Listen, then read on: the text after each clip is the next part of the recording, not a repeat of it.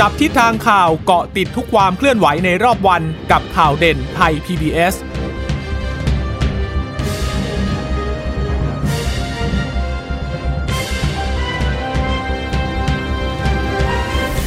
วัสดีค่ะ สวัสดีค่ะ ต้อนรับคุณผู้ฟังสู่ข่าวเด่นไทย PBS ค่ะ เราพบกันเป็นประจำทุกวันจันทร์ถึงศุกร์บ่ายๆแบบนี้นะคะ อัปเดตข้อมูลข่าวสารที่เกิดขึ้นในรอบวัน กับดิฉันจีราชาตาเอี่ยมรัศมีและคุณพึ่งนภาคล่องพยาบาลค่ะ ค่ะ สวัสดีคุณผู้ฟังทุกท่านนะคะเอ่อที่รับฟังเราผ่านทางสถานีวิทยุที่เชื่อมโยงสัญญาณจากไทย PBS นะคะ ก็คงยังต้องเกาะติดกับสถานการณ์โควิด -19 เหมือนเดิมเพราะว่าแต่ละวันแต่ละวันเนี่ยก็มีข้อมูลใหม่ ๆ เพิ่มมากขึ้นนะคะเอ่อบางข้อมูลก็เป็นข้อมูลเอ่อเท็จจริงบ้างบางข้อมูลก็เป็นข้อมูลเฟกนิวบ้างเป็นข้อมูลข่าวปลอมบ้าง เพราะฉะนั้นเนี่ยต้องมีการตรวจสอบข้อมูลอย่างดีเลยนะคะ เพราะไม่ฉะนั้นเนี่ยก็ทำให้เรานั้นเกิดความตื่นตระหนก แล้วก็วิตกกังวล แล้วก็พานทำให้เราเกิดภาวะความเครียดขึ้นมานะแล้วก็นำค่ะไปสู่เอ่อความรุนแรงเรื่องของการทำร้ายตัวเองทำร้ายคนในครอบครัวด้วยนะดิฉันก็จะโยงไปถึงสุขภาพจิตด้วยนะคะค่ะอะเดี๋ยววันนี้มาติดตามเรื่องของสถานการณ์เอ่อตัวเลขกันก่อนว่าเป็นอย่างไร เพราะแต่ว่าวันนี้เนี่ยมีข่าวมากเลย มีตำรวจเอ่อฆ่าตัวตายด้วยนะคะ แต่ว่าตำรวจคนนี้เนี่ยติดเชื้อโควิด -19 แต่ว่าไม่ได้เอ่อเสียชีวิตจากโรคโควิด -19 นะคะ แต่น่าจะเกิดจากเอ่อภาวะความเครียดที่สะสม หรือกรณีที่มีเจ้าหน้าที่ทางการแพทย์เอ่อฉีดวัคซีนซิโนแวคไปเรียบร้อยแล้ว ปรากฏว่าเกิดอาการชาคล้ายๆ กับอัมพฤกษ์เดี๋ยวเรามาฟังกันว่าคุณหมอแล้วก็ผู้ที่มีส่วนเกี่ยวข้องนั้นเขาว่าอย่างไรนะคะค่ะเอ่อสำหรับตัวเลขผู้ติดเชื้อวันนี้เนี่ย เพิ่มขึ้นมา 1,443 คนโอ้เมื่อวานตัวเลขเท่าไหร่นะคะคุณชะตาพันสามใช่ไหมพันสามอืมคือก็ไม่ได้ไม่ได้ว่าห่างมักันนก็สักเท่าไหร่ใช่อค่ก็สวิงนอยู่ในประมาณนี้เออสวิงอยู่ประมาณนี้เพียงแต่ว่ามันไม่ถึงกับพันเจ็ดที่วันที่พีคที่สุดในช่วงสุดสัปดาห์ที่ผ่านมานะคะ แต่ว่าก็วันนี้หนึ่งพันสี่ร้อยสี่สิบเออเมื่อวานก็พันสี่เหมือนกันพันสี่ร้อยแปดสิบนิดหน่อยอืมคือคือไล่ๆอะนะคะ อยู่ประมาณเนี้ย คือถ้าเกิด คงอยู่ในระดับนี้ไป สิ่งที่ต้องดูเพิ่มเติมก็คือพวกเตียงโรงพยาบาลต่างๆ เพราะว่ากว่าที่จะออกจากอ่าโรงพยาบาลสนามจากโฮสพิทอลจากโรงพยาบาลเนี่ยคือแต่ละคนจะต้องใช้เวลาอยู่ในนั้น อย่างน้อยๆ 14 วัน ใช่ใช่คุณหมอนิติพัฒน์เนี่ยเคยเล่าให้ฟังเหมือนกันนะค่ะบอกว่าอะอย่างมดคนติดพันหนึ่งใช่ไหมต้องอยู่ในโรงพยาบาลเออแต่ละคนเนี่ยต้องอยู่อย่างน้อย 14 วัน แล้วมันก็จะสะสมไปเรื่อยๆใช่นสะสมไปเรื่อยถ้าคนพิ่ะอะ14 วันนี้ใช่ไหมคะ แล้วอีกอีกวันหนึ่งก็10 อีกวันหนึ่งก็ 14 วัน 14 วันแน่นอน เตียงไม่พอเตียงไม่พอแน่แน่ๆถ้ายังอยู่อัตรานี้นะ ถ้ายังดึงลงมาไม่ได้เนี่ย ก็มีความเสี่ยงทีเดียว แต่ว่าถ้ามัน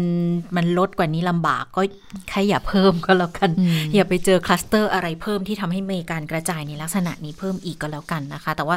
เออมันอาจจะเป็นเรื่องที่ ยากนิดนึง เพราะช่วงที่มันเกิดมันเกิดในช่วงสงกรานที่เราอนุญาตให้เดินทาง แล้วก็เลยมีคนที่เดินทางกลับไปบ้านเกิด เมื่อก่อนเนี่ยเราจะมองกันไม่ไม่ไม่ใช่แค่เมื่อก่อนหรอก ก่อนหน้านี้แค่ไม่ถึงเดือนหรอก เรายังมองกันว่า ส่วนใหญ่มันจะเป็นโรคในเมืองเนาะแบบคนที่มาทำงานในเมืองที่มีคนแออัดกันเยอะแต่ตอนนี้มันกลายเป็นว่าพอกลับไปสงกรานนะคะเขากลับไปบ้านเกิดของตัวเอง ก็ไปในพื้นที่ชนบท ในพื้นที่ที่มันห่างไกลเพิ่มมากขึ้นแล้วเอาเชื้อไปติดตรงนั้นเนี่ยดังนั้นส่วนนี้เองก็ต้องติดตามอย่างเชียงใหม่ก็เริ่มมีรายงานแล้วเหมือนกันว่ามีการกระจายไปในพื้นที่รอบนอกนอกเมือง เยอะมากขึ้นละ ทีนี้ก็เลยต้องดูว่าบทบาทอสมแต่ละชุมชนแต่ละพื้นที่ อันเนี้ยจะมีส่วนสำคัญมาก ๆ แล้วอะนะคะ ในการช่วยควบคุมตรงนี้ด้วย นี่เป็นเป็นส่วนหนึ่งที่อาจจะต้องติดตามเพิ่มเติม เพราะการกระจายเนี่ยตอนแรกเราจะเห็นแค่ในตัวเมืองหลักๆอะเนาะแต่ตอนนี้มันก็เริ่มไปแบบต่างอำเภอกันเพิ่มมากขึ้นละตอนนี้เนี่ยสะสมรวมนะคะในบ้านเรา 46,643 คนแล้ว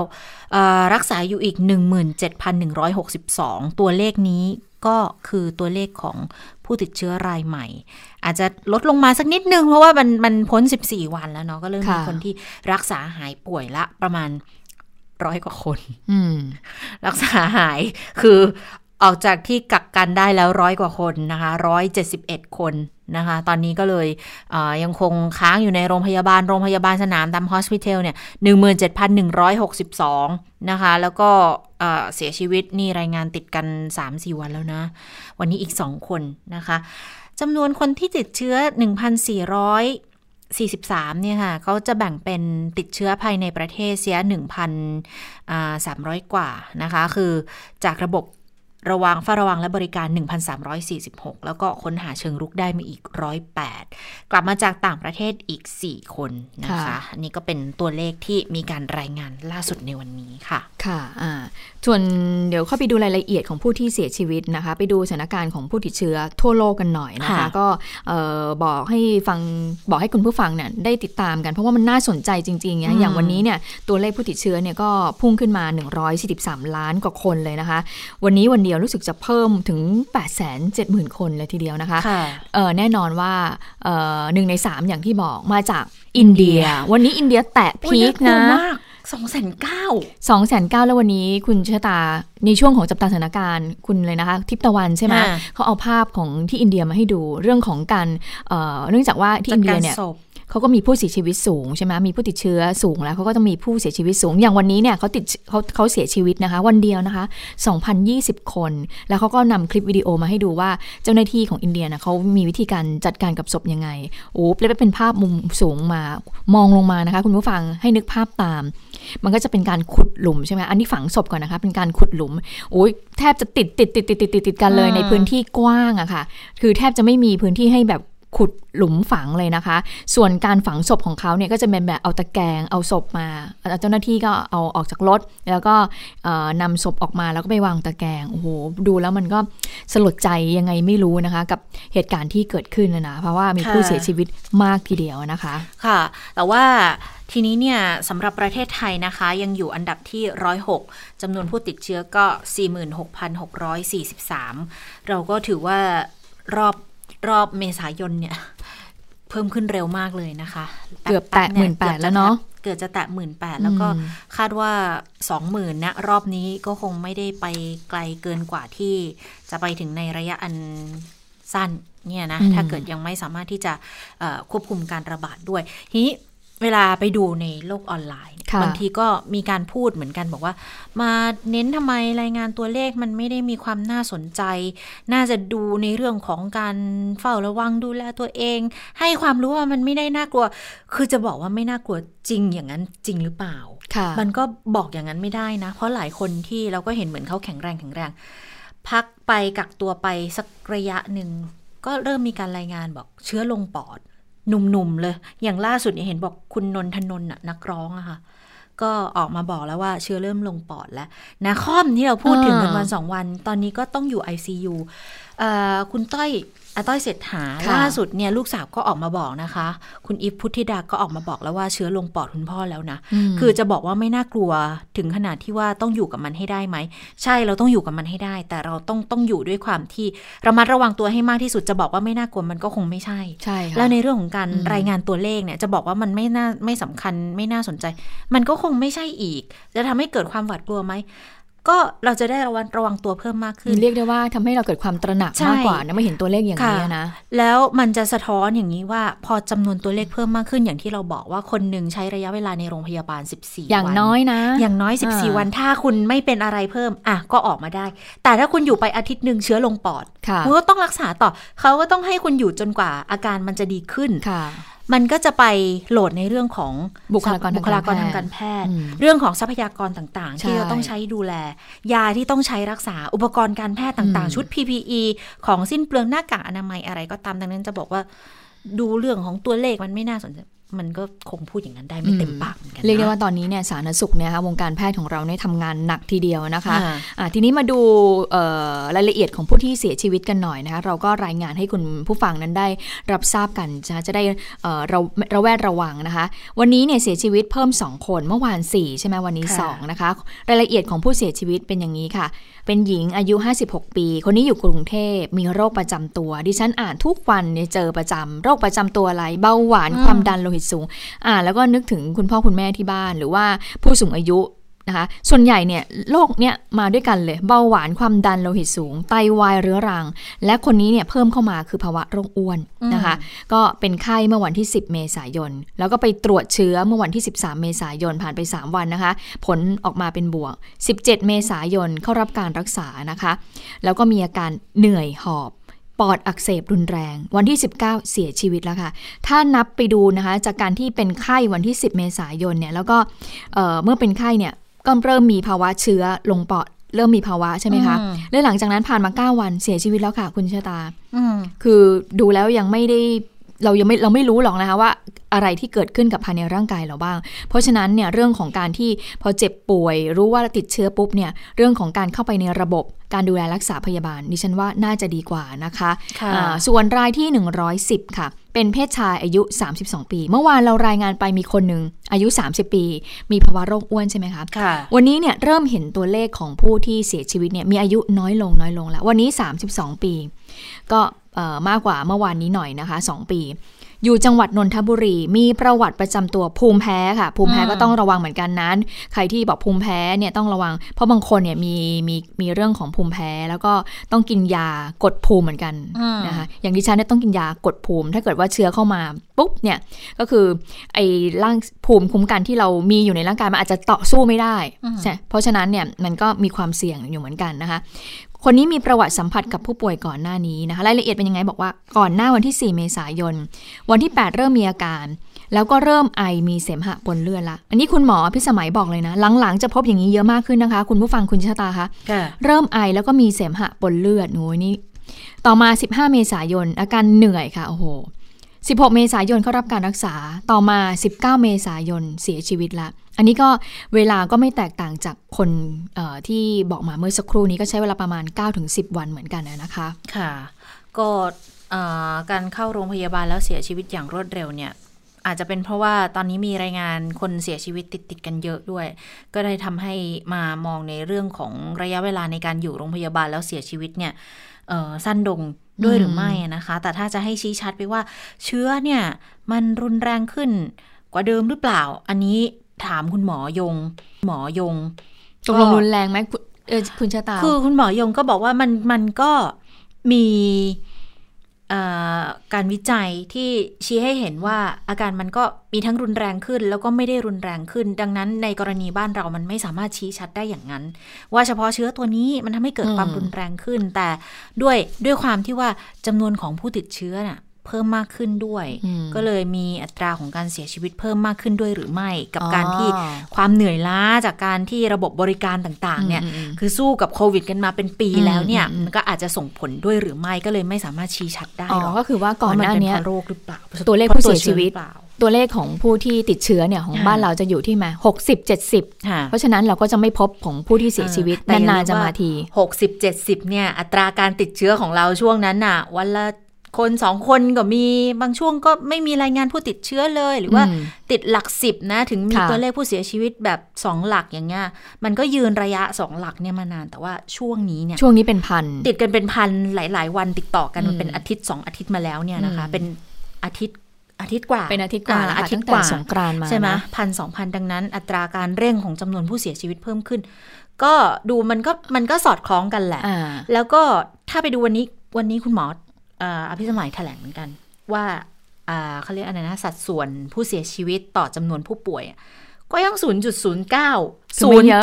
0.09 นะคะอ่าไม่ใช่ 0.9 นะ 0.09 ยังไม่ถึงหนึ่งว่ายัยังไม่ถึงหนึ่งไม่ไม่ไม่ไม่ถึง0.1ร้อยละศูนย์จุดหนึ่งอ่าเออก็แต่ว่าถ้าทั่วโลกอะเขาจะอยู่ที่ประมาณร้อยละสองอ่าร้อยละสองจุดสามประมาณเนี้ยก็เท่ากับว่า มันก็ยังไม่ได้เป็นอัตราที่เพิ่มมากขึ้นจากจากแต่เดิมนะค่ะอันนี้ก็เลยจะเป็นเป็นจุดที่ต้องพิจารณากันรอบด้านค่ะ เพราะฉะนั้นเรื่องของข้อมูลเนี่ยเราก็พยายามจะให้ข้อมูลกับคุณผู้ฟังได้มากขึ้นขยายมากขึ้นนะคะเพราะเกิดว่าถ้าเราไปดูตัวเลขเป็นวันๆไป เราไม่มีข้อมูลเอ่อภูมิหลังเนี่ยเราก็จะถ้าเราเห็นตัวเลขเนี้ยมีเสียชีวิตอีกแล้วอีกแล้วอีกแล้วเนี่ยเราก็อาจจะตระหนกตกใจได้นะแต่ถ้าเราได้เอ่อได้รับข้อมูลที่ละเอียดข้อเท็จจริงเนี่ยเราก็จะมีภาวะความเข้าใจในโรคนี้มากขึ้นน่ยนะคะค่ะอะทีนี้มันก็มีข่าวมาเมื่อช่วงเย็นวันนี้ค่ะ บอกว่าอ่ามีเอ่อเจ้าหน้าที่บุคลากรทางการแพทย์นะที่จังหวัดระยอง นะฉีดซิโนแวคค่ะ แล้วปรากฏว่ามีอาการชา แล้วก็มีลักษณะคล้ายกับเอ่อโรคอัมพฤกษ์คือมีความผิดปกติทางระบบประสาท แล้วมันไม่ได้เป็นแค่คนเดียวไงคะคุณผู้ฟังคะค่ะเป็นกันทั้ง 6 คนเลยเนี่ยก็เลยมีความเป็นห่วงว่า เอ๊ะ มันเกิดผลข้างเคียงจากการที่ฉีดวัคซีนซิโนแวคนี้หรือเปล่านะคะ ไปฟังเสียงของคุณหมออภิสมัยว่ามีคำอธิบายในเรื่องนี้อย่างไรค่ะอยากเรียนให้ทราบนะคะว่าตอนนี้เนี่ยทางกระทรวงสาธารณสุขเองมี กรรมการที่เข้ามาสอบสวนเหตุการณ์ที่เกิดขึ้น ในคณะกรรมการนี้นะคะ มีแพทย์ผู้เชี่ยวชาญ มีอายุรแพทย์ โรคสมอง แล้วก็ในเบื้องต้นที่มีการรายงานล่าสุดของเช้าวันนี้นะคะ พบว่าอาการที่เกิดขึ้น ไม่ได้เรียกว่าเป็นโรคอัมพฤกษ์นะคะ แต่อยากจะใช้คำว่ามีอาการคล้ายอัมพฤกษ์ หรือที่เราเรียกว่าสโตรกเนี่ยนะคะอาการที่ปรากฏใน 6 รายเนี่ยเป็นเรื่องของกล้ามเนื้ออ่อนแรง แล้วก็มีอาการรู้สึกชานะคะก็คือมีประสาทสัมผัสที่ไม่รู้สึก อย่างไรก็ตามในรายงานเบื้องต้นของเช้านี้นะคะพบว่าทุกๆทท่านที่มีรายงานดังกล่าวเนี่ยนะคะมีอาการฟื้นตัวดีขึ้น ตรงนี้เนี่ยอยากให้ท่านติดตามการรายงานของกระทรวงสาธารณสุข อย่างไรก็ตามเนี่ยอออยากให้ท่าน บริโภคข่าวโดยตั้งคำถามเสมอ เพราะทุกข่าวที่มีการปรากฏหรือมีแชร์กันไปในโซเชียลมีเดียเนี่ยบางครั้งอาจจะไม่ใช่ข่าวจริงค่ะ หลายท่านอาจจะติดตาม บางท่านอาจจะเป็นนักวิชาการ เป็นอาจารย์ เป็นคุณหมอที่เราก็เคารพนับถือ แต่ขอให้มีการตรวจสอบนิดนึงนะคะ อยากให้ฟังรายงานรอบด้านอยากให้ฟังรายงานรอบด้านนะคะ อันนี้เดี๋ยว กระทรวงสาธารณสุขจะมีการถแถลงในเรื่องของค่ะอาการของเจ้าหน้าที่บุคลากรทางการแพทย์ที่มีผลข้างเคียงนะคะที่เกิดจากการฉีดวัคซีนซิโนแวคแต่ว่าเอ่อคุณหมอเบิร์ตเนี่ยก็ยืนยันว่า โรคเนี้ยมันไม่มันฉีดแล้วเนี่ยมันไม่ใช่โรคอัมพฤกษ์นะ ให้เรียกว่าอาการมากกว่า เป็นอาการคล้ายอัมพฤกษ์ก็คือมีอาการกล้ามเนื้ออ่อนแรง ชาค่ะประสาทสัมผัสไม่รู้สึกนะคะ ซึ่งตอนนี้เนี่ยเอ่อทุกคนก็มีการฟื้นตัวดีขึ้นแล้วค่ะ แล้วคุณหมอค่ะก็ย้ำเรื่องของการบริโภคข่าวสารด้วย ช่วงนี้จะเห็นว่าเอ่อเรื่องของข่าวสารที่เข้ามาเนี่ยเป็นข่าวปลอมบ้างไม่จริงบ้างนะคะอืมอย่างที่ดิฉันได้รับมาเอ่อเพิ่มเติมนิดนึงก็คือว่าอย่างเนี้ย ตื่นขึ้นมาตอนเช้าโอ้ตรวจก็เปิดปกติเปิดไลน์ใช่ไหมคะคุณจิรสตาคุณผู้ฟังครับปรากฏว่าโหเห็นที่มีคนแชร์มาบอกว่าโอ้แถวเยาวราชกรุงเทพมหานคร ติดเชื้อแล้วกันเยอะเลย มีร้านติดแบบว่าเยอะคนที่เป็นพนักงานในร้านแล้วก็บอกว่าเนี่ยมีภาพออกมาด้วย มีการฉีดวัคซีนพ่นนู่นพ่นนี่เอ้ยไม่ใช่ฉีดวัคซีน ฉีดยาฆ่าเชื้อค่ะเอ่อพ่นเนี่ยในพื้นที่เยาวราชเลยอะโหก็ตกตกอกตกใจเนาะเพราะว่าก่อนอันนี้จำกันได้ถ้าเป็นสถานการณ์ที่เรารายงานไปเนี่ยพื้นที่เขตสัมพันธวงศ์หรือเยาวราชแถวนั้นเนี่ยจะพบผู้ติดเชื้อ น้อยมากเลยนะคะเอ่อทั้งๆที่เป็นชุมชนแออัดอยู่เหมือนกัน โดยเฉพาะบริเวณสำเพ็งที่มีการค้าขาย แต่ปรากฏว่ามาบ่ายๆค่ะ ก็มีมีการเอ่อลงรายละเอียดแล้วก็บอกว่าเป็นข่าวปลอมนะคะ ก็คือไม่ใช่เป็นความจริงแต่อย่างใดค่ะ ค่ะ แล้วก็มีอีกอันหนึ่งเรื่องเตรียมเคอร์ฟิวอ๋อใช่มาอีกแล้วใช่ใช่เตรียมเคอร์ฟิวมาอีกแล้วโอ้ฉันยังเอะเออดิฉันยังอยู่ข้างนอกนะดิฉันยังเอ๊ะเลยอะพอข่าวนี้มาปุ๊บบอกเอ๊ะเหรอบอกมาตอนไหนอะก็ก็นายกเพิ่งจะพูดเมื่อวันศุกร์เนี่ยไม่มีไม่มีสรุปว่าก็เป็นข่าวปลอมจริงๆด้วย ขนาดเราเราเราบริโภคสื่อทุกวันแล้ว เรายังแบบว่าพอเราได้รับข่าวนี้มานะ เรายังเอ๊ะ เราต้อง recheck กับเพื่อนนะบอกว่าใช่เอ๊ะอันแรกคือคือเอ๊ะเนี่ยเป็นสิ่งที่ดีแล้วนะเออว่า เอ๊ะฉุกใจว่าใช่เหรออมเราตกข่าวอะไรตอนไหนหรือเปล่าใช่ก็เลยต้องใช่รีเช็ค สรุปว่าโอเค เราไม่ตกข่าวเพราะอันเนี้ยมันเป็นข่าวปลอมนะคะก็เลยเอ่อเป็นประเด็นที่ข่าวสารมัน มันมาไวช่วงนี้มันมาไวก็อาจจะต้องเน้นย้ำกันนิดนึงแต่จะบอกให้ไม่กังวล มันก็คงลำบากนะ การที่ฉีดอยู่ๆฉีดแล้วถึง 6 คนด้วยกันที่บุคลากรทางการแพทย์ 6 คนมีอาการกล้ามเนื้ออ่อนแรง ถึงแอแม้อาจจะระยะเวลาสั้น ๆ เนี่ย แต่ว่ามันก็ทำให้เป็นความกังวลไงเกี่ยวกับข้อบ่งชี้เรื่องของผลข้างเคียงอาการเขาเรียกว่าอาการไม่พึงประสงค์ที่อาจจะเกิดขึ้นได้ มันก็อาจจะเป็นสัญญาณบอกว่า อะนี่ก็เป็นอีกหนึ่งกลุ่มอาการที่อาจจะต้องสังเกตพึงอาระการวังตัวเองอะอ่าพึงระวังแล้วก็สังเกตตัวเองว่ามีไหมอาการแบบเนี้ยถ้ามีก็ต้องรีบบอก เพราะอันนี้อยู่ในในรอบ 24 ชั่วโมง แต่ว่าหลังจากนั้นก็พักผ่อนทุกอย่างก็หายดีแล้ว ตอนนี้เห็นบอกว่าเอ่อบกภาคกลางบอกเขากลับไปทำงานกันได้หมดแล้วอืมมันไม่มีปัญหาอะไรค่ะนะเรื่องนี้เจ้ากระทรวงว่ายังไงบ้างนะคะเอ่อทางคุณอนุทินชาญวิรกุล รองนายกรัฐมนตรีก็บอกว่าเอ่อได้รับทราบข้อมูลเรื่องนี้แล้วอะนะคะ แล้วก็ให้ศาสตราจารย์แพทย์หญิงกุลกัญญาโชคภัยบุญกิจคณะแพทยศาสตร์ศิริราชพยาบาลเนี่ยในฐานะประธานคณะกรรมการดูแลความปลอดภัยการใช้วัคซีน หารือกับผู้เชี่ยวชาญ เดี๋ยวจะแถลงในช่วงบ่ายแถลงช่วงบ่ายในช่วงนี้ก็คือเป็นช่วงของเนี่ยค่ะที่กำลังกระแถทรวลงงอสายู่ธารณสุขตะเนี่กี้ยนะเข้าไปดูใน Facebook ก็ถ้าใครสนใจก็ไปติดตามได้ แต่ยังไม่เห็นนะว่าว่ามีประเด็นอะไรบ้าง แต่ว่ากำลังแถลงอยู่แต่ว่าสามารถติดตามย้อนหลังได้ก็ไปดูข้อมูลกันว่าว่าอย่างไรบ้างนะคะ โดยคุณอนุทินบอกว่า ตอนนี้เนี่ยมีข้อสรุปมาหลายสมมติฐานมาก แต่การพิจารณาและออกข้อสรุปนั้นเนี่ยต้องให้ทุกฝ่ายเห็นพ้องต้องกัน ไม่ใช่ออกมาในหลายแนวทางนะคะ ซึ่งอาจารย์แต่ละท่านก็จะมีการประชุมหารือกัน คุณอนุทินยังบอกอย่างนี้อีกว่า อาการไม่พึงประสงค์ของการฉีดวัคซีนเนี่ยสามารถเกิดขึ้นได้ตลอดเวลา แต่ก็ขอให้คำยืนยันว่า เวลาฉีดเนี่ยให้สังเกตอาการของตนเองนะ หากมีอาการอะไรเกิดขึ้นเพื่อก็จะได้ไปสู่การรักษาค่ะ ไปฟังเสียงของคุณอนุทินในประเด็นนี้ค่ะ การฉีดวัคซีนเนี่ยไออาการไม่พึงประสงค์มันเกิดขึ้นได้ตลอดเวลานะครับ แล้วก็ขอให้คำยืนยันว่า เวลาฉีดไปแล้วเนี่ยเขาถึงให้มีการเฝ้าสังเกตอาการอยู่ นะครับแล้วถ้าเกิดมันมีอาการใดปุ๊บเนี่ยเราก็รีบเข้าเข้าไปรักษาเป็นรายๆไปนะครับ คนส่วนใหญ่ฉีดนะครับ ก็ไม่มีผลข้างเคียงอะไร ผมก็ฉีดซิโนแวคฉีดสองเข็ม ผมก็ไม่มีผลข้างเคียงอะไรแม้แต่น้อยเลย เพราะฉะนั้นของพวกนี้เนี่ยผมก็เชื่อว่ามันก็เป็นร่างกายของมนุษย์แต่ละคนก็มีปฏิกิริยาตอบสนองต่อยานะที่ไม่เหมือนกัน แต่ว่า ทุกท่านก็สามารถ recover กลับมาได้นะครับก็ก็ก็ยังไงเราก็คงคงต้องระวังมากขึ้นนะครับ แต่ว่าไอการตัดสินใจว่าจะฉีดต่อหรือจะหยุดเเพื่อรออะไรก็แล้วแต่เนี่ยจะก็จะต้องได้รับการเสนอการแนะนำมาจาก ทางคณะกรรมคณะกรรมการวิชาการนี้ก่อน ตัวรัฐมนตรีสาธารณสุขไปสั่งไม่ได้หรอก เพราะว่าเพราะว่ามันต้องเป็นเรื่องของของวิชาการเรื่องของการแพทย์นะครับคือตอนนี้เราก็ยังเดินหน้าฉีดกันไม่ได้มีคำสั่งว่าให้ชะลอไว้ก่อนเลยใช่ไหมคะไม่มีแต่มีคำสั่งว่าให้ดูแลเอ่อสังเกตอาการมากเป็นพิเศษ แล้วก็ให้เตรียมพร้อมในเรื่องของการเอ่อให้ความช่วยเหลือ ถ้าเกิดมีเหตุการณ์เอ่อ หรืออาการที่ไม่พึงประสงค์เกิดขึ้นนะครับสรุปว่ายังไม่มีคำสั่งชะลอการฉีดนะ เพียงแต่ค่ะว่าสั่งให้เฝ้าระวังสังเกตอาการมากเป็นพิเศษ แล้วคุณอนุทินบอกว่าไม่มีอำนาจในการไปสั่งระงับนะ ก็คือต้องให้คณะกรรมการผู้เชี่ยวชาญทางด้านการแพทย์เนี่ยเป็นผู้ที่พิจารณา แต่ก็ต้องยอมรับนะคะว่าข่าวสารที่เกิดขึ้นก็ทำให้มีความกังวลเหมือนกันนะ ตอนนี้ถ้าเอ่อไปถามใครหลาย ๆ คนว่าฉีดไหม แต่ละคนตอนนี้นะคะ เมื่อก่อนอาจจะแบบว่าอาฉีด แต่ตอนนี้เริ่มมีความลังเลแล้วนะคะ คุณเจษตาว่า เอ๊ะ ฉีดดีไหม จะฉีดดีหรือเปล่า นะคะ เพราะว่าข่าวสารที่ออกมานี่แหละเนะคะทำให้คนเป็นกังวลกับผลข้างเคียงที่เกิดขึ้นนะคะ เรื่องนี้ดิฉันก็เลยสอบถามคุณหมอเหมือนกันนะคะ คุณหมอออมานพพิทักษ์ภากรคณะ แพทยศาสตร์ศิริราชพยาบาล ก็บอกว่าคุณหมอบอกว่า คือต้องมาชั่งน้ำหนักกันนะ หน้าที่ของรัฐเนี่ยคือต้องการให้ต้องให้ข้อมูลข่าวสารกับประชาชน ให้ข้อเท็จจริง ให้แฟกต์กับประชาชน ให้ดูว่าผลดีผลเสียเป็นอย่างไร มีข้อจำกัดอย่างไรนะคะเเพื่อให้ประชาชนได้ได้ได้ตัดสินใจเหล่านี้เนี้ยเองนะคะเอ่อโดยที่รัฐก็คงจะไปบอกไม่ได้ เพราะว่าตอนนี้เนี่ยเริ่มมีเอ่อความรู้สึกว่าเอ๊ะฉีดดีไหมไม่ฉีดดีกว่านะคะแต่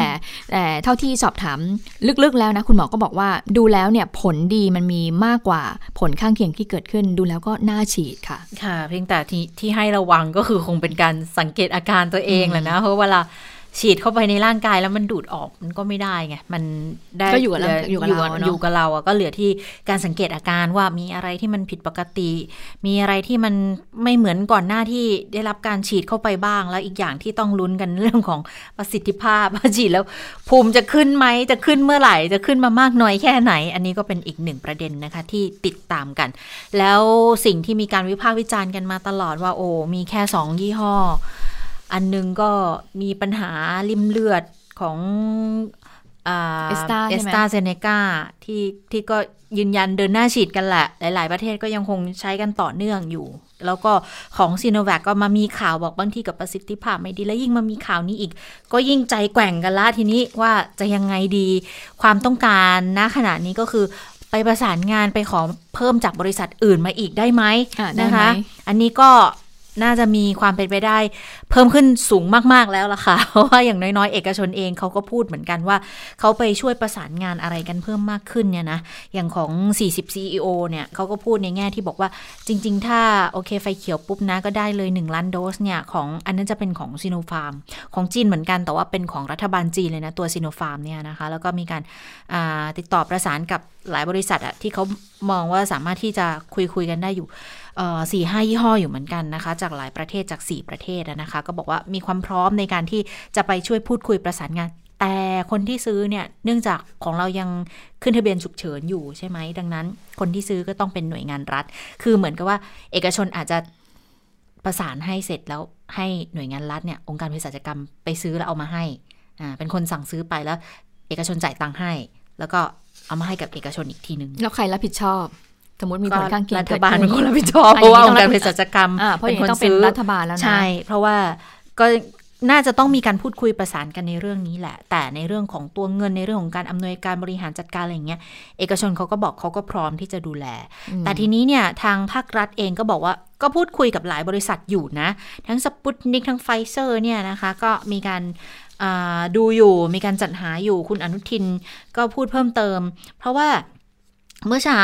นายกโพสต์ Facebook นะคะเพราะว่าช่วงบ่ายเนี่ยทางคณะกรรมการที่หาวัคซีนทางเลือกใช่ไหมในแพทย์ปิยสกลค่ะเขาก็ประชุมการเสร็จเขาก็มารายงานผลกับนายก บอกว่าเนี่ยก็ อยากจะได้เพิ่มอีกสักประมาณเอกชนเขาบอกว่าเขาอยากจะหามาให้ได้สักประมาณ 10-15 ล้านโดส แล้วโดยรวมเนี่ยนายกก็บอกว่าจะต้องหาเพิ่มก็อีกประมาณ 35 ล้านโดส พอมาโปะกับ 65 มันก็จะได้ประมาณ100ล้าน ซึ่งในส่วน 35 เนี่ยค่ะ เอกชนเขาบอก 10ถึง15 ล้านโดสเนี่ยเขาสามารถช่วยซื้อให้ได้เลย งบประมาณลดงบประมาณของรัฐ แล้วก็คุณอนุทินวันนี้ก็เลยออกในแนวรับลูก นะคะก็มามองบอกเหมือนกันบอกว่าทางกระทรวงทางนายกเนี่ยสนับสนุนสาธารณาสุขและให้จัดหาวัคซีนที่มีความปลอดภัยที่ได้รับการยอมรับแต่คุณอนุทินบอกไม่ได้ระบุนะ ว่าต้องเป็นบริษัทใดบริษัทหนึ่ง แนวทางเนี่ยคือให้ครอบคลุมร้อยละ 70 ของประชากร คือเดิมเนี่ยกำหนดไว้ตามทฤษฎีร้อยละ 60 ของประชากรก็สร้างภูมิต้านทานหมู่ได้ละ แต่ตอนนี้อยากจะดันขึ้น ดังนั้นก็เลยจะเป็นร้อยละ 70ของเราที่มีอยู่แล้วก็คือ AstraZeneca เนี่ย 60 ล้านโดสนะคะแล้วก็กำลังพยายามเลื่อนให้ส่งให้ให้ได้เร็วขึ้น บริษัทอื่นก็เริ่มเข้ามาเจรจา ไฟเซอร์ก็กำลังเจรจารอใบเสนอราคาอยู่ ถ้าได้ 10 ล้านโดสในมิถุนากรกฎาเนี่ยจะซื้อแน่ ๆ เพราะว่าไฟเซอร์เนี่ยเขาฉีดให้เด็กตั้งแต่อายุ 12 ปีขึ้นไปได้ แล้วก็การจัดเก็บเมื่อก่อนมันต้องลบ70ใช่ไหมตอนนี้มันลดลงมาเหลือลบ20องศาก็หาตู้แช่ได้ง่ายขึ้น2-8องศามันก็ได้เหมือนกัน เก็บไว้ได้2เดือนนะ ก็เท่าแอสตราเซเนกาเลยนะคะ เราไปฟังเสียงของคุณอนุทินกันดูค่ะ เราก็พยายามที่จะหาวัคซีนให้ได้มากที่สุดนะครับจะเป็นยี่ห้อไหนก็แล้วแต่ เวลาแต่ละช่วงมันไม่เหมือนกัน6เดือนนี้แล้วไม่มีใครบอกเลยว่าวัคซีนจะส่งได้เมื่อไหร่ พอประเทศไทยเราสั่ง วัคซีนแอสตราเซเนกาได้ 6 60 กว่าล้านโดส เจ้าอื่นก็เริ่มเข้ามาแล้วว่า โอเค จากที่เคยบอกจะส่งได้สิ้นปี 64 ตอนนี้ก็ร่นเลื่อนมาเป็น Q สามไตรมาสสามหกสี่เราก็บอกถ้าเป็นปลายปลาย Q สองได้ไหมอะไรได้ไหมคือทุกอย่างก็ต้องอยู่ที่การการเจรจา อย่างพรุ่งนี้เราก็มีการเจรจากับตัวแทนผู้ผลิตวัคซีนสองสาราย เราก็ต้อง สำคัญที่สุดคือมาเมื่อไหร่พูดให้ตายเงินก็มีเงื่อนไขอะไรก็ได้ แต่เขาบอกว่าส่งคิวสี่อย่างเงี้ยมันก็มันก็ช้าเกินไปไงมันเราก็ต้อง เราก็ต้องทำให้เกิดความมั่นใจ แต่ถ้าเกิดมันมีวัคซีนที่มา เราไม่สามารถที่ที่คนบอกว่า เออทำไมไม่มีไม่มีเผื่อไว้เลยหรือไม่มีทางเลือกเลยเราสั่งไปแล้วหกสิบกว่าล้านโดสเราจะเราจะไปสั่งสองยี่ห้อทั้งหก หกสิบกว่าล้านโดสมีร้อยี่สิบกว่าล้านโดสมันมันมันไม่ใช่ก็เป็นแผนบริหารจัดการที่ทางคุณอนุทินก็พยายามที่จะชี้ให้เห็นเรื่องเรื่องของการจะไปจัดหาวัคซีนในช่วงที่ก่อนหน้านี้สถานการณ์มันยังไม่เป็นขนาดนี้ไง ทีนี้พอสถานการณ์เปลี่ยนก็ก็เริ่มเปลี่ยนไปตามสถานการณ์ค่ะ วันนี้ก็มีคำถามนะคะจากแกนนำพักไทยสร้างชาติคุณสุคุณหญิงสุดารัตน์เกยุราพันธ์นะคะ ไม่ได้ถามว่าช้างหายไปไหนนะที่เรา แต่บอกว่าวัคซีนหายหนึ่งไปไหนล้านโดสหายไปไหนนะคะอ่าเป็นการโพสต์ของคุณหญิงสุดารัตน์นะคะ ก็ในหัวข้อคำถามที่ประชาชนต้องการคำตอบจากผู้นำประเทศ โดยระบุว่าวัคซีนที่เข้าไทยมา 2 ล้านโดสเนี่ยมันไปไหนทำไมถึงไม่เร่งฉีดให้กับประชาชนทำไมรัฐบาลถึงกระจายวัคซีนช้ามาก ทั้งที่มีวัคซีนเข้ามาแล้ว 2 ล้านโดสนะคะะย้อนกลับไปข้อมูล 2 ล้านโดสเป็นยังไง ก็บอกว่างวดแรกเนี่ยจำได้ไหมเข้ามาช่วงแรก ๆ แล้วก็ขยับมานิดหนึ่ง 24 กุมภาพันธ์ได้มา 2 0 0 0 0โดสจากซิโนแวคงวดที่ 2 22 มีนาคมก็ได้มาจากซีโนแวคเหมือนกัน 8 0 0 0 0โดส และงวด 3 เนี่ย วันที่ 10 เมษายนน่ะ ได้เข้ามาอีก 1 ล้านโดส เพราะถึงวันนี้เนี่ยฉีดไปแค่ 6 0แสนกว่าโดสเท่านั้นเอง มันไม่ถึง 0.1%ของประชากรไทยเลย ครองแชมป์รองบวยของอาเซียนด้วยนะ โดยมีคนที่ฉีดครบ 2 เข็มเนี่ยมีเพียงแค่ 94,000 กว่าคนเท่านั้น อีก 570,000 เจ็ดเอ่อห้าแสนเจ็ดหมื่นคนเนี่ยเพิ่งฉีดเข็มแรกไปเองนะคะ และวัคซีนที่เหลืออีก 1.4 ล้านโดสเนี่ยมันอยู่ทำอยู่ที่ไหนทำไมไม่รีบฉีดให้กับประชาชน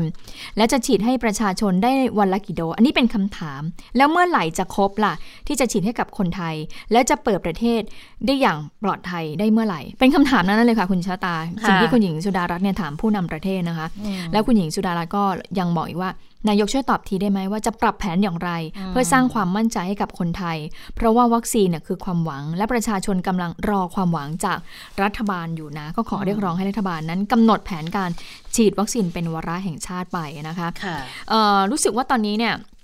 บุคลากรทางการแพทย์หลังจากที่ช่วงสงกรานต์จำได้ไหมแล้วที่บอกว่าค่ะมีรายงานว่าบุคลากรทางการแพทย์นั้นติดเชื้อ ช่วงสงกรานต์เนี่ยคุณอนุทินก็บอกว่าเดี๋ยวปรับแผนนะ ตอนแรกเนี่ยเขาจะกระจายวัคซีนไปให้กับเอ่อ ภาคการท่องเที่ยวหรือเศรษฐกิจใช่ไหมคะจังหวัดที่แบบว่าจะเปิดรับนักท่องเที่ยวมาแล้ว ปรากฏว่าก็ต้องเปลี่ยนแผนเปลี่ยนแผนไปฉีดวัคซีนให้กับบุคลากรทางการแพทย์ เจ้าหน้าที่สาธารณสุขที่เป็นด่านหน้าแทนนะคะ ปรากฏว่าเท่าที่สอบถามเนี่ยช่วงสงกรานต์ฉีดไปแล้วล็อตหนึ่งนะคะคุณเชตา ตอนนี้เนี่ยกำลังจะฉีดอีกล็อตหนึ่งล็อตนึงล็อตล็อตแรกนี่ไม่ได้หมายความว่าเข็มแรกนะก็คือว่าบุคลากรทางการแพทย์แต่ละจังหวัดเขาจะส่งเรื่องมาว่า เอ๊ะเขามีบุคลากรทางการแพทย์กี่คนกี่คนเนี่ย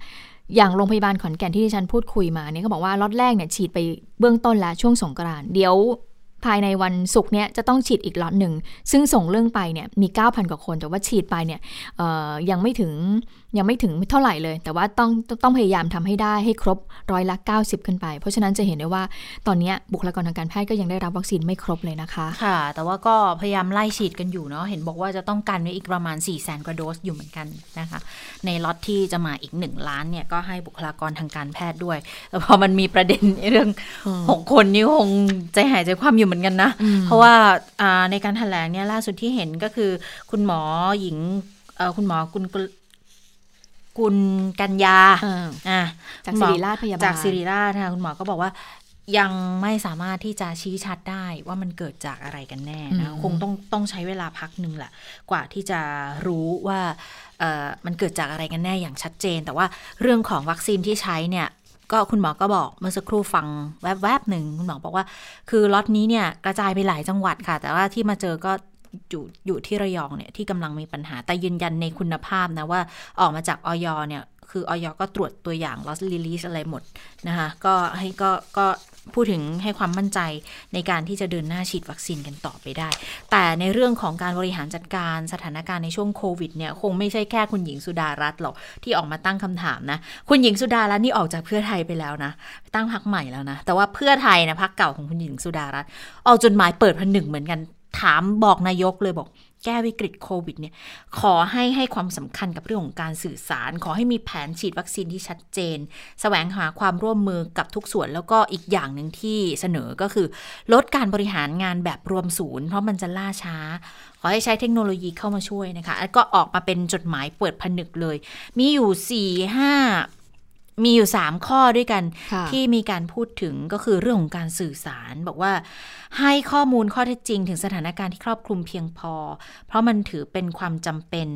ลดการปกป้องตัวเอง หรือว่าลักษณะที่โยนความเห็นให้ประชาชน เพื่อลดความไม่ไว้วางใจและความไม่เชื่อมั่นนะคะ โดยเฉพาะเรื่องของข้อมูลแนวทางการจัดหาการกระจายวัคซีนเนี่ยอันนี้มันกลายเป็นปัญจะปัจจัยหลักสำคัญในการแก้วิกฤตและ ให้ขอให้รัฐบาลชัดเจนในแผนจัดหาวัคซีนที่หลากหลายเพียงพอต่อสถานการณ์ และแผนกระจายที่รวดเร็วทั่วถึง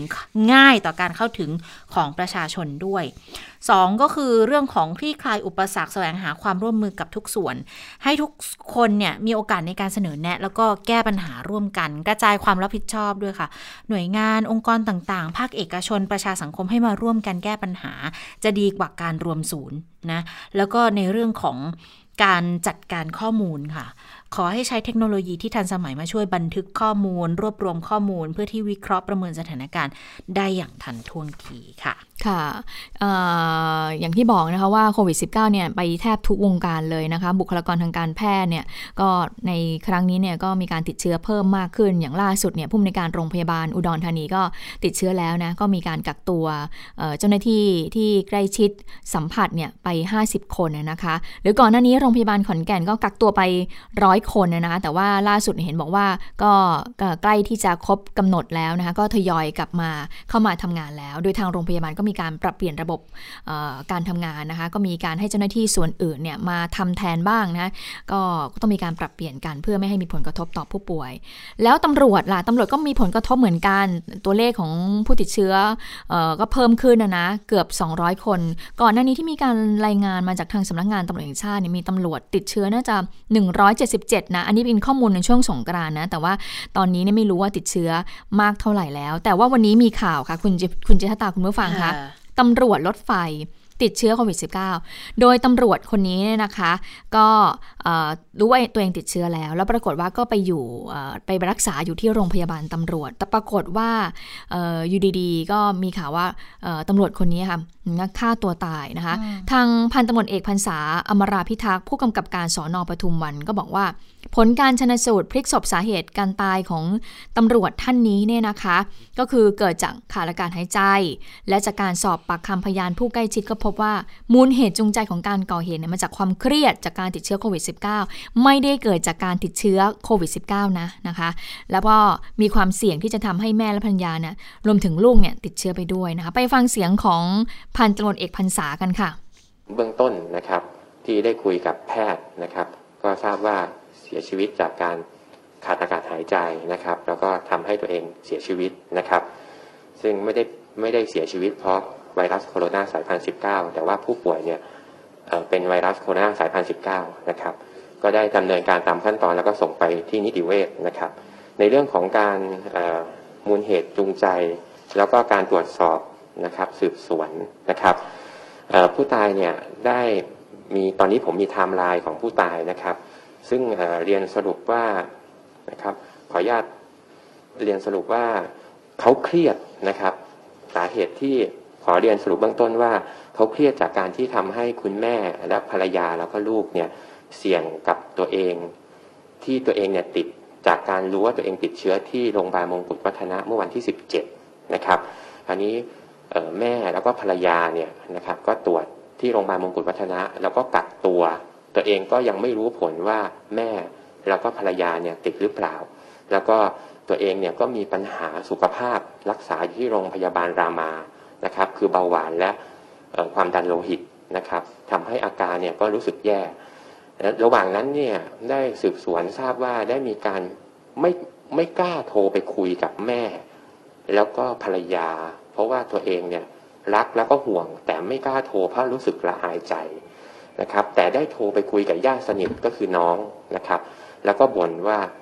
ทำไมมันต้องมีโรคนี้ด้วย อืม ทำไมต้องมีโรคนี้ด้วยนะดิฉันเชื่อว่าไม่ได้มีเอ่อตำรวจรถไฟท่านนี้คนเดียวที่มีคำถามค่ะนี้นะน่าจะเป็นเอ่อคนไทยทั้งประเทศหรือว่าคนทั่วโลกเลยนะคะว่าทำไมต้องมีโรคนี้ด้วยนะคะอะทีนี้เอ่อคุณหมอทางโรงพยาบาลตำรวจว่ายังไงบ้าง คุณหมอพลตำรวจโทพรชัย สุธีรคุณนะคะในแพทย์สบโรงพยาบาลตำรวจก็บอกว่าตอนที่รับเคสของตำรวจรถไฟท่านนี้เนี่ยมามามาเข้ารับการรักษาที่โรงพยาบาลสนามเนี่ยก็ไม่รู้ว่ามีความเครียดหรืออะไรหรอกแล้วคือเรารักษาเรื่องของโรคติดเชื้อโควิด -19 นะคะ แต่ทีนี้เมื่อเออเกิดภาวะความเครียดอย่างนี้ก็น่าจะเกิดจากเรื่องของเรื่องอื่นมากกว่านะไม่เกิดจากโรคโควิด -19 ไปฟังเสียงกันค่ะ ในรายนี้ต้องต้องเรียนว่าเราไม่ทราบว่าผู้ป่วยเครียดนะครับ เนื่องจากว่า ผู้ป่วยเพิ่งเข้ามาในโรงพยาบาลแค่สองสาวันนะครับแล้วก็อยู่ในช่วงการรักษาอาการสิ่งที่แพทย์เนี่ยระวังเรามาระวังในช่วงช่วงแรกก็คือเรื่องของอาการเจ็บป่วยของเขากับอาการขาดอาการที่ออกซิเจนในเลือดลดต่ำลงเป็นหลักนะครับ ก็พยายามรักษาในสภาพร่างกายให้ดีนะครับ เราก็เลยไม่ทันระวังในเรื่องอื่นๆนะครับ ที่จริงแล้วปัจจุบันเนี่ยการที่ผู้ป่วยอยู่ด้วยกันมากกว่าหนึ่งคนเนี่ยถือว่าเป็นเรื่องดีนะครับ เพราะว่ายังมีคนให้พูดคุย นะครับ ถ้าไม่งั้นเราแยกผู้ป่วยไปอยู่คนเดียวเนี่ยจะเหมือนขังเดียวฮะก็คือว่าเขาจะเครียดมากขึ้น แต่ขณะที่มีคนพูดคุยเนี่ย คนพูดคุยเองก็มีอาการเจ็บป่วยเหมือนกัน ดังนั้นเนี่ยเราเราก็ไม่มั่นใจว่าเขาจะสามารถไปช่วยได้มากน้อยแค่ไหน แต่หากเครียดนะครับ แล้วมีคนพูดคุยด้วย หรือได้มีทางระบายออกนะครับ ก็น่าจะดีขึ้น อืมนะคะ ทีนี้ทางโรงพยาบาลโรงพยาบาลตำรวจก็บอกว่า ก็แนะนำนะ ผู้ป่วยที่มีความเครียดเนี่ยก็ให้พูดคุยระบายกับคนรอบข้าง อาจจะพูดคุยกับเพื่อน ผู้ป่วยร่วมห้องก็ได้ หรือครอบครัวได้นะ หรือว่าโทรไปปรึกษากรมสุขภาพจิตได้นะก็มีศูนย์อยู่อย่างโรงพยาบาลตำรวจเนี่ยก็มีศูนย์ดิเพสบีแคร์ด้วยนะคะ เพราะฉะนั้นเราก็ต้องสังเกตอาการตัวเอง แล้วก็สังเกตบุคคลใกล้ชิดด้วยมีความเครียดหรือเปล่า แล้วก็พูดคุยกับเขาอะนะคะอ่านี่ก็เป็นเหตุการณ์ที่เกิดขึ้นนะคะ ค่ะ ก็หลายคนเครียด หลายคนบางทีเนี่ยไม่รู้ตัวด้วยซ้ำว่าเครียด แต่ว่าหลาย ๆ คนก็มีการตั้งข้อสังเกตเหมือนกันว่า พอมีอาการอะไรมากระตุ้นเนี่ยโรคที่เขาเป็นอยู่แล้ว อย่างสมมุติบางคนอาจจะมีอาการของโรคซึมเศร้าอยู่ด้วย พอมาเจอโควิดเข้าก็ยิ่งทำให้สถานการณ์ในความคิดของตัวเองเนี่ยยิ่งแย่ไปกันใหญ่ใช่ไหมคะ อันนี้ก็เลยกลายเป็นอีกประเด็นหนึ่งที่อาจจะต้องดูแลในเรื่องของสภาพจิตใจให้เพิ่มมากขึ้น นี้มาดูในเรื่องของการมาดูเรื่องของการ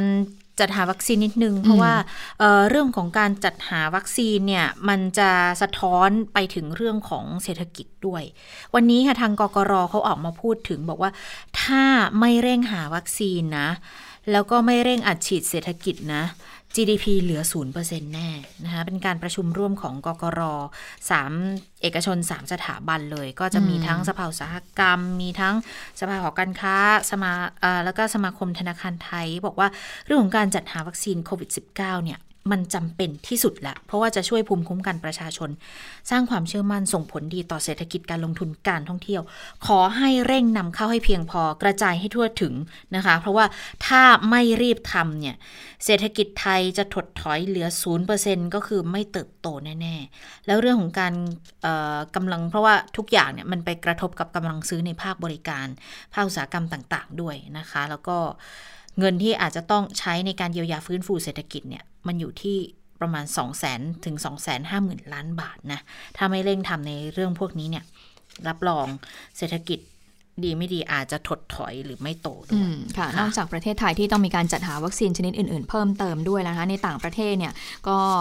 สถานการณ์ผู้ติดเชื้อก็เพิ่มมากขึ้นนะคะ ผู้นำหลาย ๆ ประเทศก็เริ่มหาวัคซีนตัวอื่น ๆ มาให้กับประชาชนของเขาแล้วนะคะ อย่างเช่นที่ญี่ปุ่นที่มีการติดเชื้อวันละ 2-3,000 คน ตอนนี้ก็เริ่มพูดคุยกับประธานไฟเซอร์แล้วนะคะในการจัดหาวัคซีนให้กับประชากรของเขานะคะ คุณสาวรักษ์คะ ค่ะ สวัสดีค่ะคุณผู้ฟัง สวัสดีทั้งสองท่านนะคะ ก็ถือเป็นเรื่องที่ค่อนข้างน่าเรียกว่าได้รับความสนใจอย่างมากนะคะ เพราะว่ามีเสียงเรียกร้องจากภาคเอกชน ว่าอะถ้ารัฐบาลรู้สึกว่ามันหนักเกินไป หาวัคซีนไม่ทันความต้องการอย่างเงี้ย ภาคเอกชนซึ่งมีความพร้อมหรือแม้แต่หน่วยราชการในระดับท้องถิ่นเนี่ยที่บอกว่ามีงบประมาณนะพร้อมที่จะใช้งบประมาณส่วนหนึ่งเนี่ยไปจัดซื้อหาวัคซีนมาฉีดให้กับ ประชากรในในพื้นที่ของตัวเองนะคะ ซึ่งจริง ๆ แล้วประเด็นนี้นะคะที่ฉันก็ไปสืบหาข้อมูลจากต่างประเทศ พบว่าตอนนี้นะคะ มีหลายประเทศเลยค่ะ รัฐบาลเนี่ยให้ไฟเขียว ให้ภาคเอกชนสามารถซื้อวัคซีนโดยตรงจากบริษัทผู้ผลิตได้แล้วนะคะ ก็ถือว่าเป็นเป็นเรื่องที่กำลังได้รับความสนใจจากคนไทยนะคะที่แรกไปดูญี่ปุ่นกันก่อน คือญี่ปุ่นเนี่ยคือฮามากเพราะว่า นายกรัฐมนตรีของเขานะคะ นายโยชิฮิเดะซูงะเนี่ย คือเขามีเดินทางนะคะ ไปเยือนสหรัฐอเมริกานะคะ คือไปเยือนแค่ 3 วัน แต่คือก่อนหน้านั้นเนี่ย รัฐบาลญี่ปุ่นเนี่ยบอกว่าให้ไปเจ้าหน้าที่ที่เกี่ยวข้อง ไปเจรจากับบริษัทผู้ผลิตวัคซีนของไฟเซอร์ เพราะว่าตอนนี้ญี่ปุ่นเนี่ยอนุมัติวัคซีนแค่ตัวเดียวก็คือของไฟเซอร์นะคะว่าไปช่วยเร่งเขาหน่อยได้ไหมว่าเนี่ยเราจะขอสั่งซื้อเพิ่มเติม คือญี่ปุ่นเนี่ยสั่งซื้อไปแล้วเนี่ย144 ล้านโดส แต่ว่าอยากจะได้เพิ่มอีก ขอเพิ่มอีกสัก 50 ล้านโดส เพราะว่าญี่ปุ่นนั้นกำลังจะเป็นเจ้าภาพจัดการแข่งขันกีฬาโอลิมปิก ก็หวังว่าจะได้วัคซีนที่มีจำจำนวนมากพอนะคะเพื่อทำให้การเป็นเจ้าภาพเนี่ยดำเนินไปอย่างราบรื่น ก็ปรากฏว่าคือระดับเจ้าหน้าที่เนี่ยก็ไปคุยนะคะแต่ก็ยังยังไม่สำเร็จ จนกระทั่งช่วงที่นายซูงะเนี่ยคือมีกำหนดเดินทางเยือน ประเทศสหรัฐอเมริกา เยือนแค่3วันเองนะ ปรากฏว่าวันสุดท้ายค่ะ ปรากฏว่านายซูงะเนี่ยนะนายกรัฐมนตรีของญี่ปุ่น คุยโดยตรงกับ CEO ของบริษัทไฟเซอร์ แต่ว่าเป็นการพูดคุยกัน ผ่านระบบวิดีโอคอนเฟอเรนซ์นะคะไม่ได้เจอกันแบบตัวต่อตัว ก็บอกว่าผลการเจรจาเนี่ยมีความคืบหน้ามากทีเดียว มีความเป็นไปได้สูงนะคะว่าญี่ปุ่นเนี่ยอาจจะได้วัคซีนเพิ่มขึ้นมาอีก 50 ล้านโดส จากคำสั่งเดิมเนี่ย 144 ล้านโดสนะคะก็อันนี้มันสะท้อนให้เราเห็นถึงความพยายามของรัฐบาลญี่ปุ่น ที่รู้ว่าช่วงนี้วัคซีนมันหายาก และยิ่งไฟเซอร์เนี่ยถือว่าเป็นวัคซีนเรียกว่าเกรดพรีเมียมนะคะก็คุยกันว่าเป็นของไฟเซอร์กับของโมเดอร์นาเนี่ยเกรดพรีเมียมหาซื้อได้ยาก แต่ว่ารัฐบาลเขาเนี่ยเราเห็นถึงความพยายามของเขานะคะ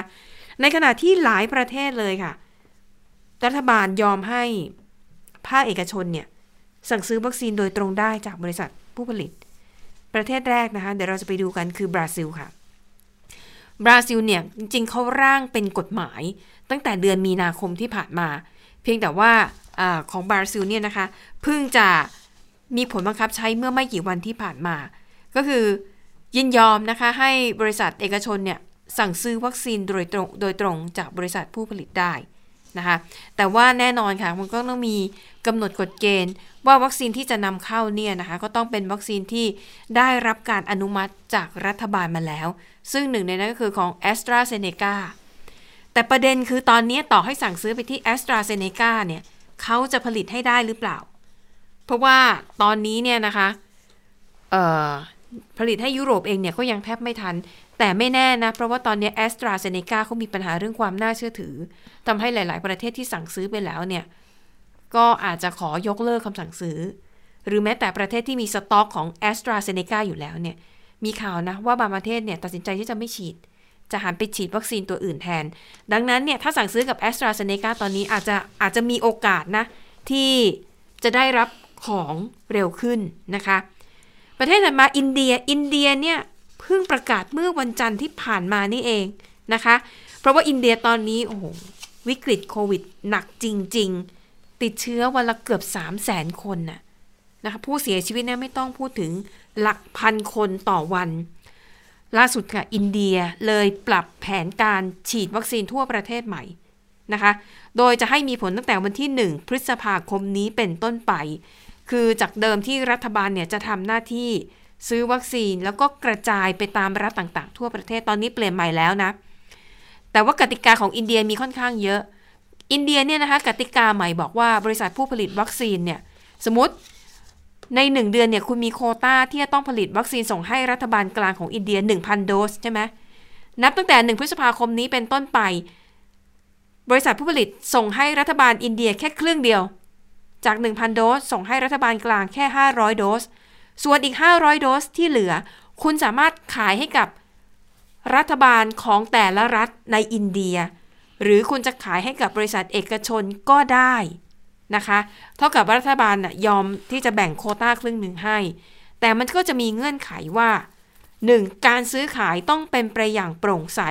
ทางบริษัทนั้นจะต้องมีการกำหนดแล้วก็ชี้แจงราคาให้ ทุกฝ่ายเนี่ยได้รับทราบร่วมกันนะคะ แล้วก็วัคซีนคนที่ฉีดวัคซีนไปแล้วเนี่ยจะต้องแจ้งข้อมูลให้กับหน่วยงานที่ดูแลเรื่องการฉีดวัคซีนของรัฐบาลกลางให้ทราบ เพื่อที่รัฐบาลจะได้รู้ว่าตอนนี้เนี่ยประชากรทั้งประเทศ ฉีดวัคซีนไปเท่าไหร่แล้ว ฉีด 1 โดสกี่คน ฉีดครบ 2 โดสกี่คนนะคะ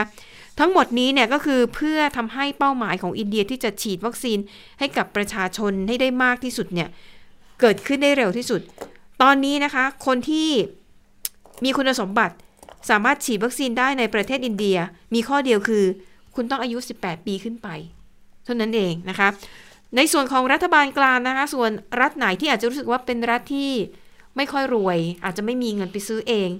คุณก็ยังมีสิทธิ์ได้วัคซีนจากรัฐบาลกลาง ซึ่งรัฐบาลเนี่ยจะจัดสรรให้ โดยจะดูจากอัตราการติดเชื้อ สถานการณ์การระบาดในแต่ละรัฐดูตามความเหมาะสม แล้วเขาก็จะพิจารณาเรื่องนี้ด้วยนะคะว่า ถ้ารัฐไหนที่เคยได้รับวัคซีนจากรัฐบาลกลางไปแล้วแต่ปล่อยให้วัคซีนเสียเปล่า เช่น ไม่ไป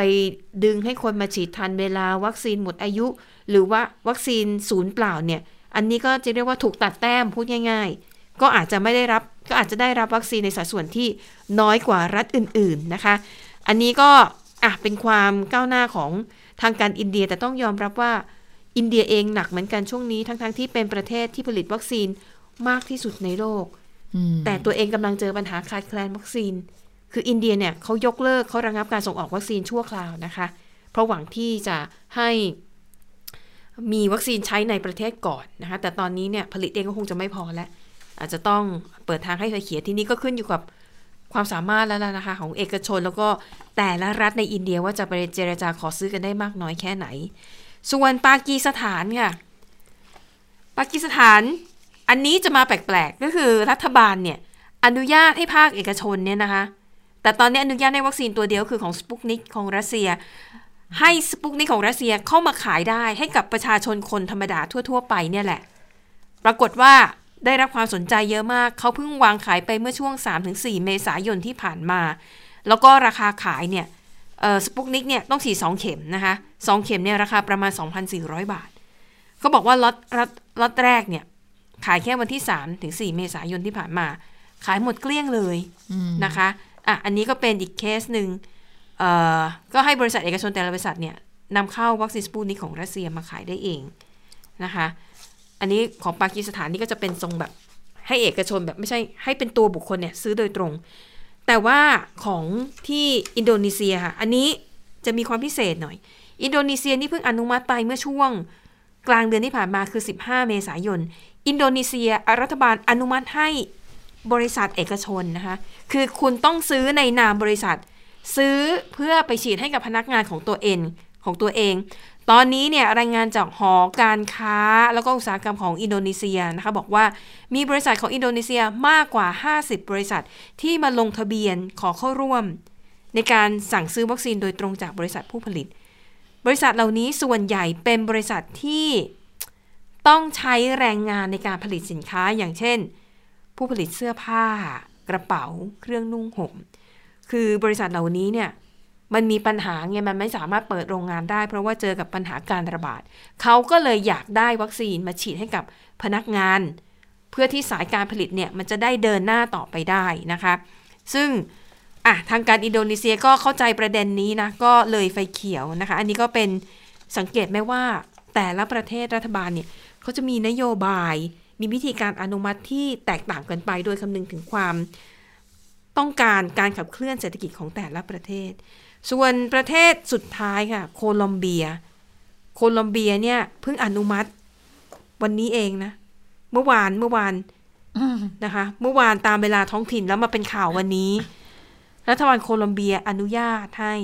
อ่าบริษัทเอกชนสั่งซื้อวัคซีนได้เองนะคะเอ่อแต่ก็มีเงื่อนไขอีกแหละว่า 1. วัคซีนที่ บริษัทเอกชนจะสั่งซื้อเนี่ยจะต้องเป็นวัคซีนที่กระทรวงสาธารณสุขของโคลัมเบีย รับรอง 2. คุณสั่งซื้อแล้วใช่ไหม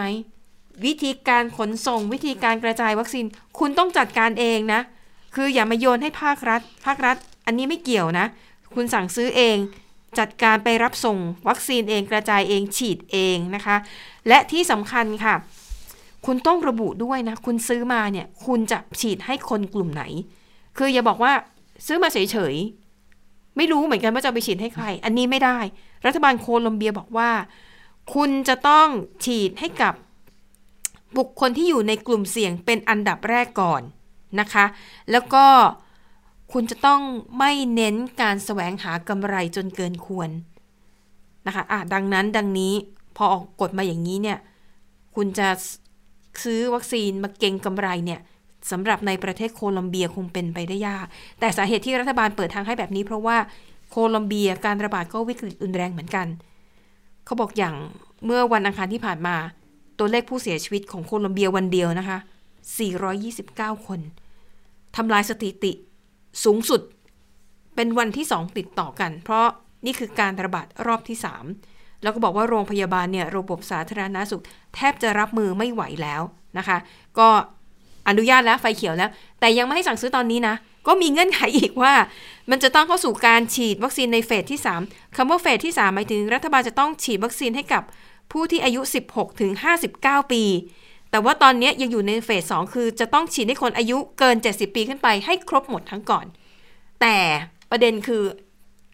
ฉีดให้คนอายุ 70 ปีเนี่ย คือไม่รู้เมื่อไหร่ว่าจะฉีดได้ครบไง พอฉีดครบแล้วเนี่ยค่อยเปิดเป็นเฟสที่ 3 ซึ่งเฟสที่ 3 นี่แหละค่ะ ถึงจะอนุญาตให้เอกชนนั้น ซื้อเข้ามาได้จริง ๆ แต่ตอนนี้เป็นการเกริ่นให้รู้ตัวไว้ก่อน จะได้มีการเตรียมความพร้อม อันนี้ก็เป็นภาพรวมนะคะของการที่รัฐบาลในหลาย ๆ ประเทศอนุญาตให้ภาคเอกชนเนี่ยซื้อวัคซีนได้เอง โดยตรง แต่ว่าอย่างที่บอกมีหลายฝ่ายไม่เห็นด้วยกับแนวทางนี้นะคะ เพราะเขาบอกว่าหนึ่ง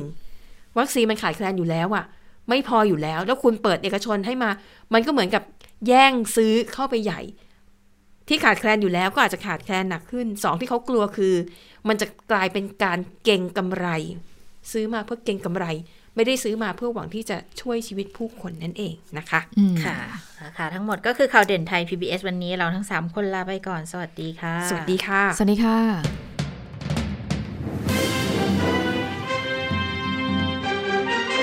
ติดตามข่าวเด่นไทย PBS ได้ทุกวันจันทร์ถึงศุกร์เวลา 15 นาฬิกา ทางไทย PBS Radio และติดตามฟังข่าวได้อีกครั้งทางไทย PBS Podcast